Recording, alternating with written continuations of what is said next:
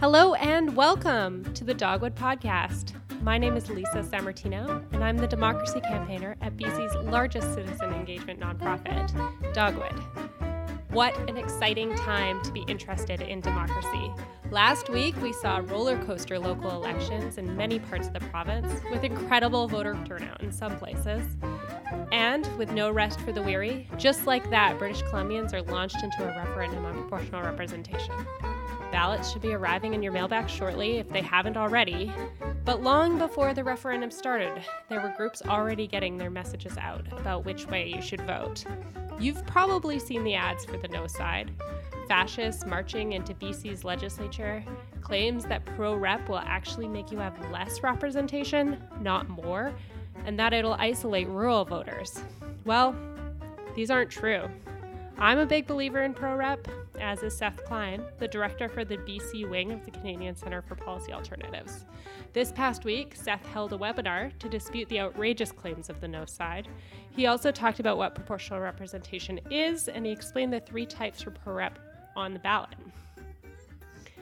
And we thought it was so useful that we have taken the audio from that presentation for our podcast this month. We hope you find it useful too. Here is Seth Klein making the case for pro rep. Well, hello everyone. Uh, nice to be with you. Uh, I, I should uh, warn you, I'm nursing a bit of a, a cough, so hopefully, uh, hopefully that won't uh, take over at any point. As, uh, I'm really happy to be with you. I'm, I'm planning on walking you through a presentation for about 30 minutes on the case for pro rep. I hope it's going to be useful to you, and then we'll, we'll open it up to questions. Many of you who, who are joining us, I gather, are doing canvassing around the province. I think that's so great. I'm so grateful to everyone who's working on this. And um, I know you're encountering different oppositional points and that kind of thing, so I hope this is going to be helpful for you. Um, I have been passionate about pro rep since I was a teenager in high school.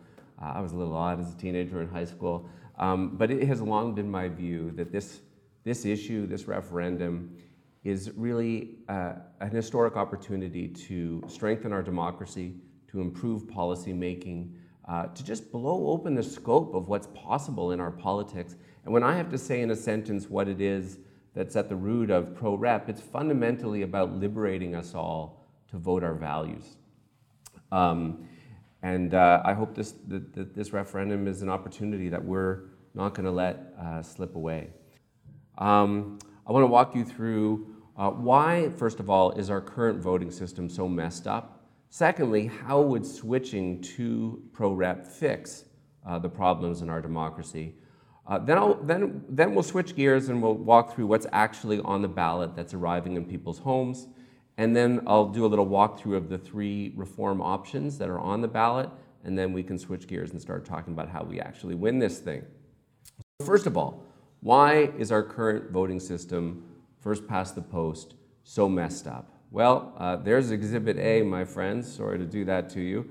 Um, uh, but you know, the, the interesting thing is when we think about um, uh, first past the post, and we think it's the norm elsewhere, it isn't. It's actually the exception. There's very few major democracies that still use exclusively first past the post. There's the US, there's the UK, uh, India and Pakistan, a few other smaller former British colonies, and there's us. And look at the record. Um, you know, Trump lost the popular vote to Hillary Clinton, but he's in the White House, and these alt right elements live in the White House with him. Look at the most recent Indian election, which elected Modi and the BJP. This is a far right Hindu nationalist party uh, that won government with 31% of the vote. Uh, Exhibit uh, B would be uh, the most recent uh, Ontario example, where Doug Ford and the Conservatives, with 40% of the vote, uh, won 61% of the seats and 100% of the political power. Um, or Francois Legault, more recently than that, and the CAQ in Quebec, again, they won government with 38% of the vote a few weeks ago uh, ru- running on, on an anti immigrant program. Um, and so the point here is, is this concept of false majorities over and over again. That first past the post doesn't just help anti immigrant or right wing parties win seats, sometimes it grants them outright government. Uh, and a core check on the power of these false majority governments is supposed to be the courts. And yet, with both Doug Ford and Francois Legault, they've both indicated their willingness to invoke the notwithstanding clause to override uh, the Constitution. And in the case of Legault, specifically to mass fire religious minorities from the public service and mass expel ethnic minorities from the province. Um, this isn't just some esoteric thing, this is happening now in our own country. Uh, this is just a walkthrough of the, of the recent Ontario results back in June. This is the breakdown of the proportional vote.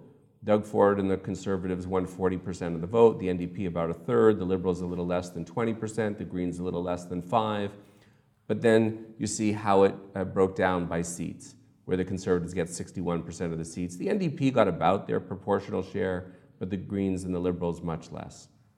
There's a picture of Francois Legault. Um, this is the last federal election uh, where the Trudeau government also won less than 40% of the vote, uh, but has 55% of the seats and 100% of the political power, by which we mean for four years he gets to decide with impunity which uh, promises he's going to keep and which he's going to break.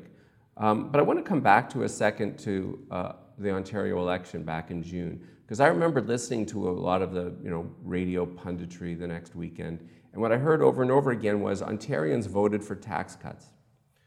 But in fact, they didn't. A majority of Ontarians voted for precisely the opposite, but it was split between three opposition parties. And so, in addition to false majorities, a problem with First Past the Post is that it tells false narratives about who we are and our values and what's important to us. And you see really that play out in the political map of British Columbia, where the NDP win almost all of the seats on the coast. The Liberals win almost all the seats in the interior. And we tell this story about people in the interior, which is that they're really right wing and very individualistic. And it's not true. Half of the people in the interior didn't vote for that. Um, uh, but, but, but our system produces this false story about us. I want to walk you through some recent BC electoral history. First of all, the, the problem of false majorities cuts both ways. Back in 1996, the NDP actually lost the popular vote to the Liberals, uh, but then uh, the Liberal vote wasn't as efficiently distributed, as they say, and so the NDP won a false majority. 2001 is an interesting one. I want to pause on that uh, because it wasn't a false majority, although it was a very distorted majority. 2001 is the only time in half a century that a governing party won an outright majority of the popular vote. That year, Gordon Campbell won 57 percent of the popular vote. But those of you old enough will remember what happened, which is that it was a wipeout. He won every seat in the legislature except two in East Vancouver. The NDP lost official party status. That's not healthy in a democracy. You want her, her Majesty's loyal opposition to be able to do its job of holding the government to account. But I want to say something else about 2001 because I've been debating people on the no side a lot in the last couple of months.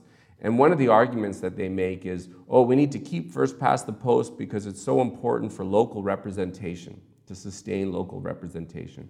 Well, some of you will remember that after Campbell won in 2001, uh, he then set in motion a three year period of intense cutbacks. 200 plus schools were closed around the province. There were cuts to welfare and children and families and environment. And I spent a lot of time traveling around the province in those three years. And over and over again, I used to hear the same story. Uh, my MLA has locked their office and won't take a meeting. Um, so it didn't matter in those years. If you had an MLA with an office uh, right down the street, you didn't have a local representative. Then moving on to 2005, 2009, 2013, we get more liberal false majorities. It's the norm. But here's another fundamental problem with first past the post, and it's the problem of strategic voting. Strategic voting means not voting your values. Effectively, our elections become this horse race between two parties, and the bandwidth of choice and discourse is narrowed.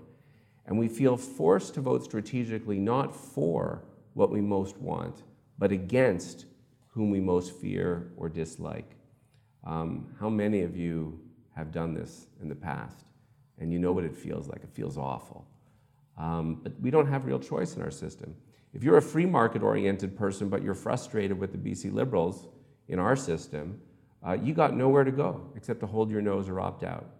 And if you are a, a lefty voter but you're frustrated with the NDP, you've got nowhere to go but suck it up or sit it out. First past the post limits real competition. In fact, I'm convinced that a big reason why the no side is being led by these party apparatchiks on both sides, the Liberals and the NDP, is because this system works for them. They're able to effectively control our politics and are able to say to everyone on their side of the political spectrum who may have some dissenting opinions to basically shut up and line up. Um, but our ideas and our values are more diverse than that. Another problem with first past the post is the problem of what we call wasted votes. And it plays out in a couple of ways. First of all, most of us live in safe ridings where the outcome is a foregone conclusion. So a lot of people feel like, why bother voting? And it's frankly hard to blame them. But also consider this in the, in the last BC election, a little over a year ago, of the 1.9 million votes that were cast, about half, 49% in fact, went towards losing candidates. And the next day, those votes evaporate. Uh, I am convinced that we can come up with an electoral system where that doesn't happen, where all of our votes find their desired political expression. Now, I'm a policy guy, so from a policy point of view, there's another problem with First Past the Post, and it's the problem of what we call policy lurch, which is that as power and false majorities swing back and forth between false majority governments, um, basically each government spends a chunk of its time undoing the policies of the past government. So you see that now with Ford undoing Wynne's policies or, or, or Trump undoing Obama. It's inefficient, it's bad for business. I mean, imagine if you're a green energy person or a green business person in Ontario and you've invested millions of dollars only to have the Ford government completely undo the policy environment on which your business was based. But this isn't, you know, just some esoteric concern. I mean, if, like so many of you, um, uh, you know, we were freaked out by the report, the latest report from the International Panel on Climate Change a couple of weeks ago, warning us that we had 12 years to dramatically reduce our GHG emissions. The point about policy lurch is basically we don't have time for this BS. The climate is telling us that uh, time and progress is of the essence.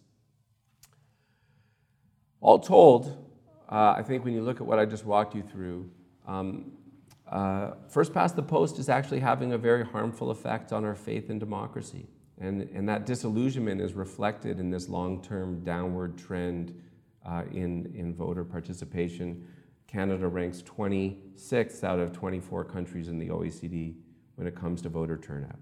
So I'm convinced uh, that uh, we can do better than this antiquated uh, system that we have. I'm stealing some slides here from this uh, BC Youth for PR group, uh, mostly done by this 16 year old kid on Salt Spring Island. So, having walked you through the problems with first past the post, how would moving to a system of proportional representation fix uh, what ails us. So, first of all, what is proportional representation? Uh, it's important to appreciate that proportional representation isn't an electoral system, it's a principle. Um, there's many forms of proportional representation. That's why we have three of them on our ballot. But they all have in common this very simply, uh, whatever a party's share of the popular vote is reflected in the distribution of seats. If you get 30% of the vote, you get 30% of the seats. 40% of the vote, 40% of the seats. It's stable because the, the governments that we get under pro rep have to cobble together majority support, uh, and you avoid the policy lurch problem that I was just uh, walking you through. And it's successful. Uh, nine out of 10 top economies in the OECD uh, use some form of pro rep. Um, under ProRep, we almost always get minority outcomes. I actually think that's great. I like minority governments. It forces cooperation because parties have to put together governing alliances or coalitions that, in combination, reflect the majority of voters. And if you want to know what that looks like, it looks like what we have now in British Columbia and the confidence and supply agreement between the NDP and the Greens spelled out in black and white. There's this common argument that we hear against pro-rep, which is that it produces unstable governments that can't get anything done. And it's simply not true. Uh, some of our nation's most popular and long lasting policies, the, the Canada Pension Plan, old age security, uh, Medicare itself, are all the product of minority federal governments. And today in BC, under this minority government, we've seen them introduce public child care, the first major new social program of a generation. We've seen them introduce progressive property taxes for the first time in North America. So they're clearly able to introduce uh, bold new policies. On a related front, though, these, uh, I think these minority governments are also more accountable. I would actually contend that under the current BC minority government, the Greens are holding the NDP more to account for their own promises than if the NDP had won a majority outright. We have a government that has to continually win majority support and not govern with impunity. We just saw a taste of that this past week, where the NDP made adjustments to the speculation tax uh, because of amendments from the Greens. But it's deeper than that. If you only need 40% of the vote to secure outright power, you don't need to concern yourself with the other 60. And uh, you know, if you want to know what that means, uh, at the CCPA, my, my files over the years have mostly been in the area of poverty reduction and welfare. And often I ask myself, like, why did the last government stubbornly refuse to adopt a poverty reduction plan for so many years? Why were they content to leave welfare rates frozen for 10 years? Why did they drag their heels for so long on the housing affordability crisis? And it's a bit cynical, I know, but I, I'm afraid to say, I think the answer is they made a calculation that the people most impacted and affected by those policies weren't part of their 40%. But when every vote counts, every vote matters.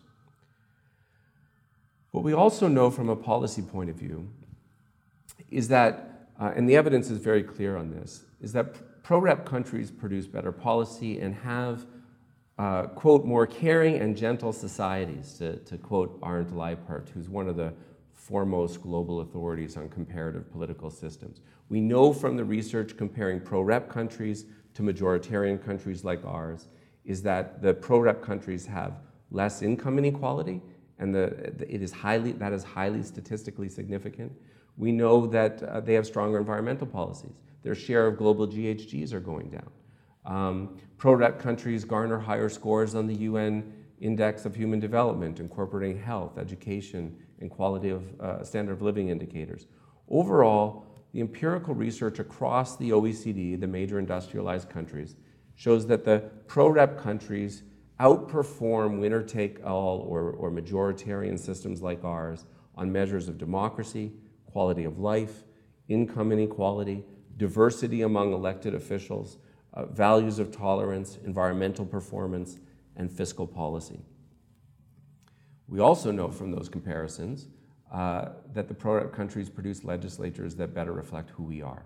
They have better gender balance, they have better uh, representation of racialized people, they have better representation um, of indigenous people, and that's because any pro rep system that's using more than one candidate in a riding, a political party would be strategically foolish not to present groups of candidates who, rep- who capture that diversity, and so they don't. We also know from those comparisons that uh, the pro countries have higher voter turnout, uh, on average about seven percentage points higher. For young people, it's about 12 percentage points higher. So that's my uh, kind of high level overview comparison of first past the post against uh, pro rep and how pro rep would fix the problems that we're facing. I'm going to switch gears now and, and look at what's actually in the ballots, on the ballots that people are receiving now. So, first of all, there are two questions on the ballot. The first one very simply asks which system should British Columbia use in its elections? Should we keep the first past the post voting system or switch to a system of proportional representation? It's pretty straightforward. Second question asks if a majority vote to change to pro rep, here are three models of pro rep, and it asks us to rank those three models. Now, importantly, uh, you don't uh, have to answer question two if you don't have an opinion. That's fine. I think it takes about half an hour to delve into these uh, systems. But if you don't want to take that time, uh, you don't have to vote. Your, your ballot isn't spoiled. And conversely, someone could vote to keep first past the post on the first question and still be entitled to an opinion on the second question. I don't think it's that complicated. Here's a slide from Fair Voting uh, BC of what it would look like if, uh, if this was about desserts. Question one would be, what kind of dessert do you want? Something from the old country, like in this case, spotted dick sponge pudding, apparently. or something popular around the world, and if something popular around the world, rank your, your three choices. It's a bit facetious, but uh, there you go. So, I'm going to walk you through the three options. Let me warn you right now this is always the point in the presentation where the wind comes out of the room a little bit. It's a bit like homework, so uh, bear with me, and I'm going to do a real quick tour through the three systems. The first one is called dual member. Under dual member, neighboring pairs of ridings would be merged into two member constituencies, so two MLAs in each riding, except for large rural ridings, which would be left as they are. The parties would still nominate their candidates just like they do now, but instead of nominating only one, they would nominate two a, a primary candidate and a secondary candidate. And when you go to the voting booth, instead of voting for only one person, you vote for a team of two people. And the first seat would go in that riding to just like it does now to the first candidate from the party who had the most votes in that riding. The second seat would be allocated based on the popular vote. So that one gets slightly more complicated. The way the system works is like this we vote, we allocate all the first seats, and then the system stands back and it says, okay, in order to have a proportional legislature, the Liberals need this many more seats, the NDP needs this many more seats, the Greens need this many more seats, this party needs this many seats, and it looks to see where those parties perform the strongest and allocates the second seat to them. Your ballot under dual member would look something like this. It's actually the simplest of the ballots. It looks mostly like our ballots do now, except the parties have two candidates instead of one. Second system is called mixed member. It's used in Germany, it's used in New Zealand. It's mixed because MLAs are, are, are elected in two ways. About 60% of MLAs are elected just like they are now, except the ridings are slightly larger. They're about two thirds larger. Or if it's helpful to think about it this way, the provincial ridings would grow two thirds, they'd still be slightly smaller than they are federally. That's a helpful way of thinking about it. But, and they have to get a little larger to make room for the fact that about 40% of the, of the seats would be uh, elected from regional party lists in order to uh, produce a legislature that's proportional to the popular vote. So your ballot under mixed member would look something like this. It have, would have two questions. The first question is just like now. You choose one candidate from your preferred party uh, for the local riding.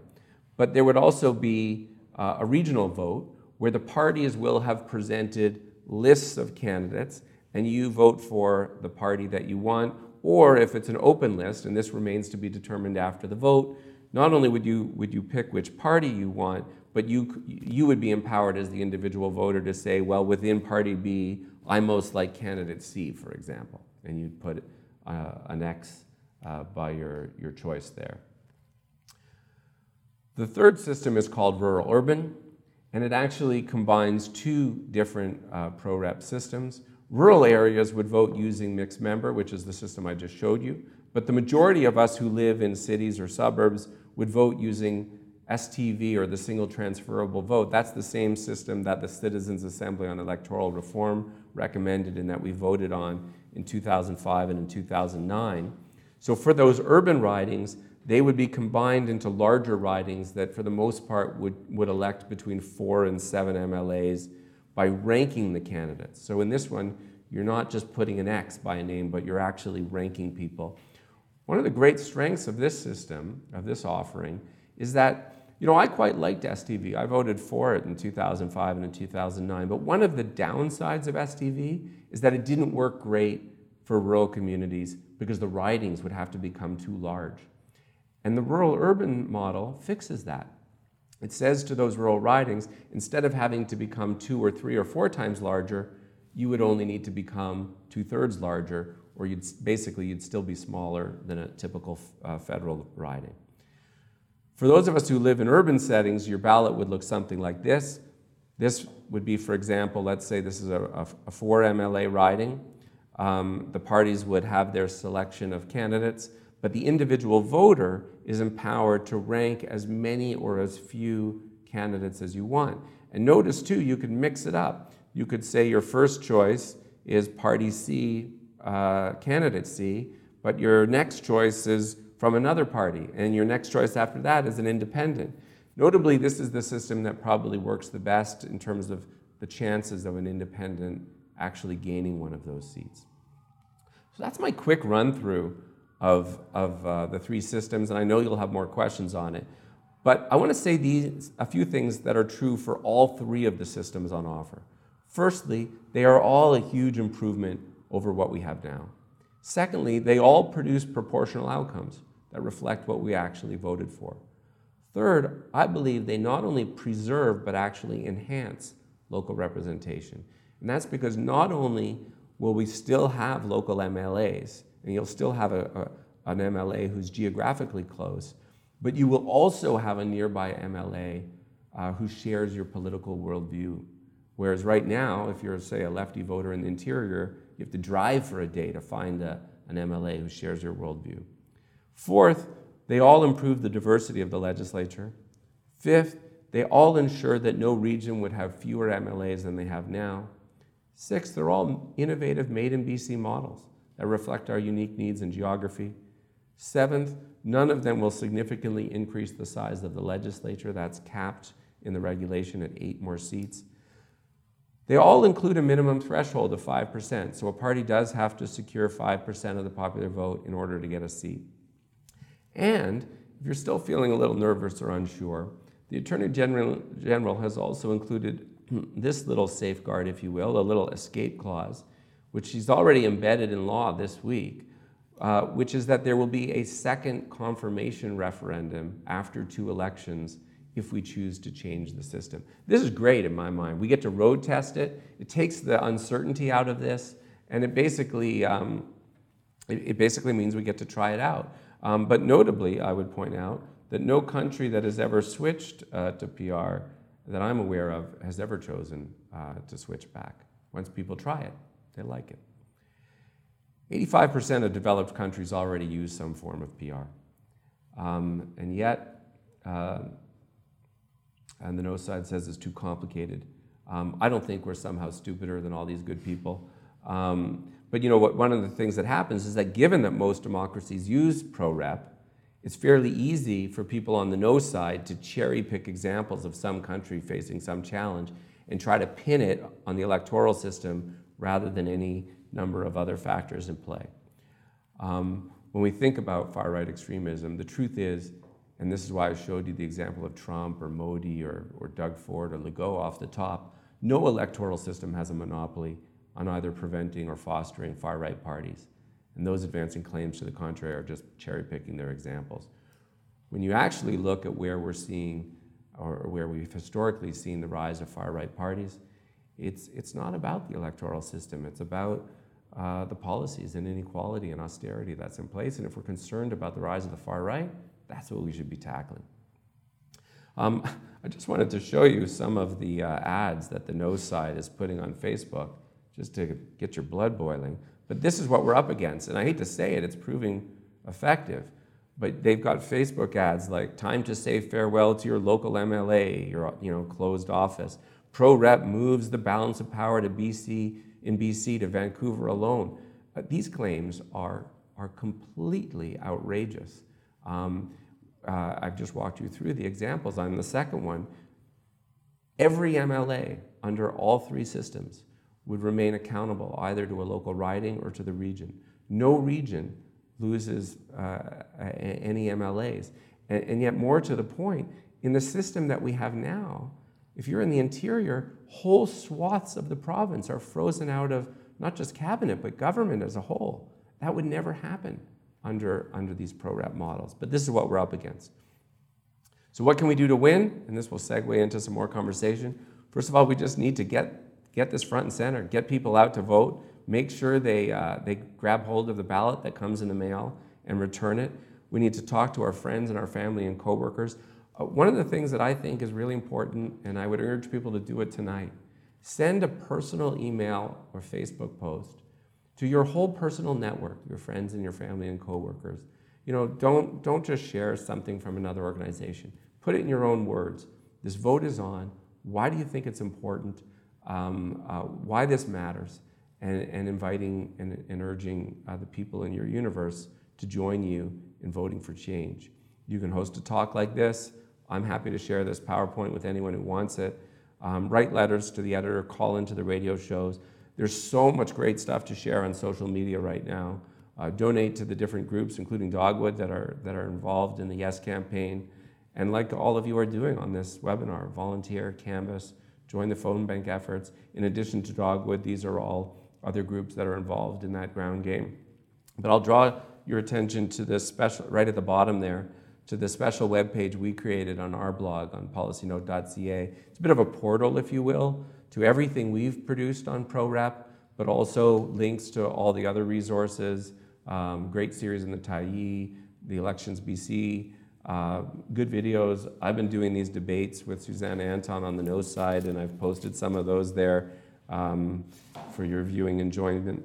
Um, uh, and I'll just conclude with this. There, there are so many reasons uh, to vote to change our electoral system um, and to transform our politics, really. Um, but ultimately, as well, I just think we deserve a democracy where we get to vote for what we want and not strategically against who we most fear. We deserve to be liberated to vote our values and to be, feel safe knowing that our votes aren't going to be wasted. And under pro rep, that will be the new normal. And, and to everyone who worries that pro rep will enable the far right or produces too much uncertainty, I would just say this, and I say this after um, 22 years at the CCPA, traveling around this province a lot. Uh, and it's this uh, trust the values of British Columbians. They are, in the main, uh, good and progressive and caring. And when we don't, we can't know exactly what the outcome is going to look like under ProRep. It's transformative. You can't superimpose the results of a past election onto a new one under ProRep. But I am convinced that when we liberate British Columbians to vote their values, the outcome is going to serve us. Thank you so much to Seth Klein for lending his ideas to our humble podcast. I learned so much, and I hope you did too.